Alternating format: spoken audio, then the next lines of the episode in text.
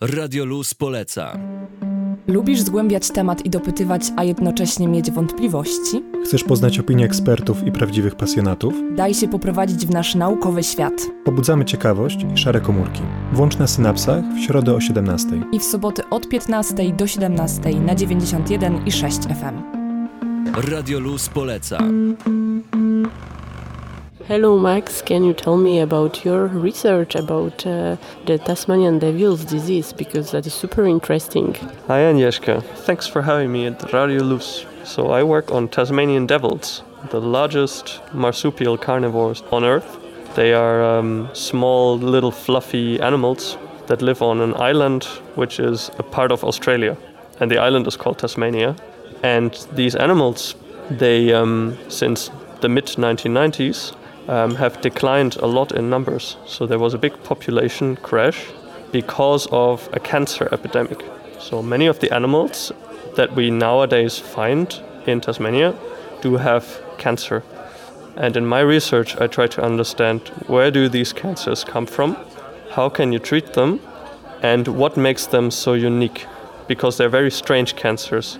They're not just, you know, spontaneously emerging diseases, but instead, one Tasmanian devil 20 or 30 or 40 years ago got the cancer and then bit or started biting other animals and spread the cancer cells. And then, since animals have been in contact ever since, these cancer cells are essentially spreading and metastasizing in the population.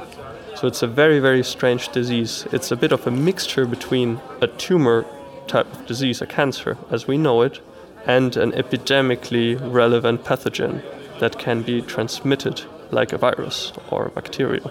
So it is a very unique type of disease. And for this reason, a lot of researchers are trying to understand how these diseases emerge and how you can treat them and, and what is the molecular reason and, and why why Tasmanian devils, why not another species?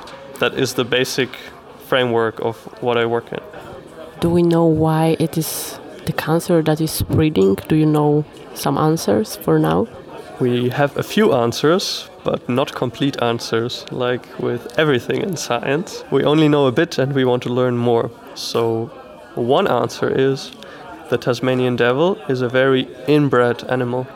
Essentially, most of the animals that you find on Tasmania, they are like cousins or uh, you know like have strange family type of relationships. And for this reason we think that it's easier for animals to basically exchange cells with the immune system not attacking these. So these cancers you have to imagine them like an organ transplant. But organ transplants at least in humans only work if you have immunosuppressive medicines and that is because humans are too different between each other for foreign organs or cells not to be recognized. And for that reason, Tasmanian devils, because they are genetically so similar, we think that one reason for why these cancers can spread, like organ transplants, is that the animals struggle to recognize, you know, or distinguish their own cells from other cells of, of the same species.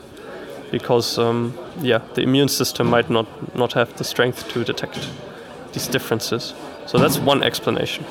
So there is a second explanation as well, which is not only um, do the animals have a very similar genetic profile, but the tumor cells themselves also found very intelligent ways, smart ways of bypassing the immune defense barriers. And one of that is, for example, downregulating a very important protein that is called major histocompatibility complex 1. MHC1. Um, because these are the proteins that cells usually use to distinguish between foreign and self you know, identical genetic ancestry. And the tumor cells, they simply delete these, these proteins from their surface, which makes them much harder to be recognized. So there are specific mutations in these tumors that make it easier for them to avoid detection by a new animal that is infected and this is very clever. So, so that's the second potential explanation. But the truth is that we don't fully understand yet why these diseases can survive and why only some species develop it and others. We have never seen a transmissible cancer in humans, which is good news. But it would be still good to understand why we haven't seen it. And that's why we're investigating exactly this question. Can we save the Tasmanian devils? Can we cure them? Who is we? We people, maybe, we researchers. Well, we can definitely help. You can ask the question do we, do we actually need to? Are we responsible for a species you know, that, that, has, that is not relevant for human you know, existence? But I think, yes, we have some responsibility. So some people are trying to develop a vaccine against the tumors. And then you could catch animals in the wild population, vaccinate them, and release them back. And maybe they're immune against these tumors. Or you can, in theory, also try to do a chemotherapy trial with chemotherapy against these cancers. Or you can try to basically isolate healthy animals and then reintroduce them into the wild where the population has crashed.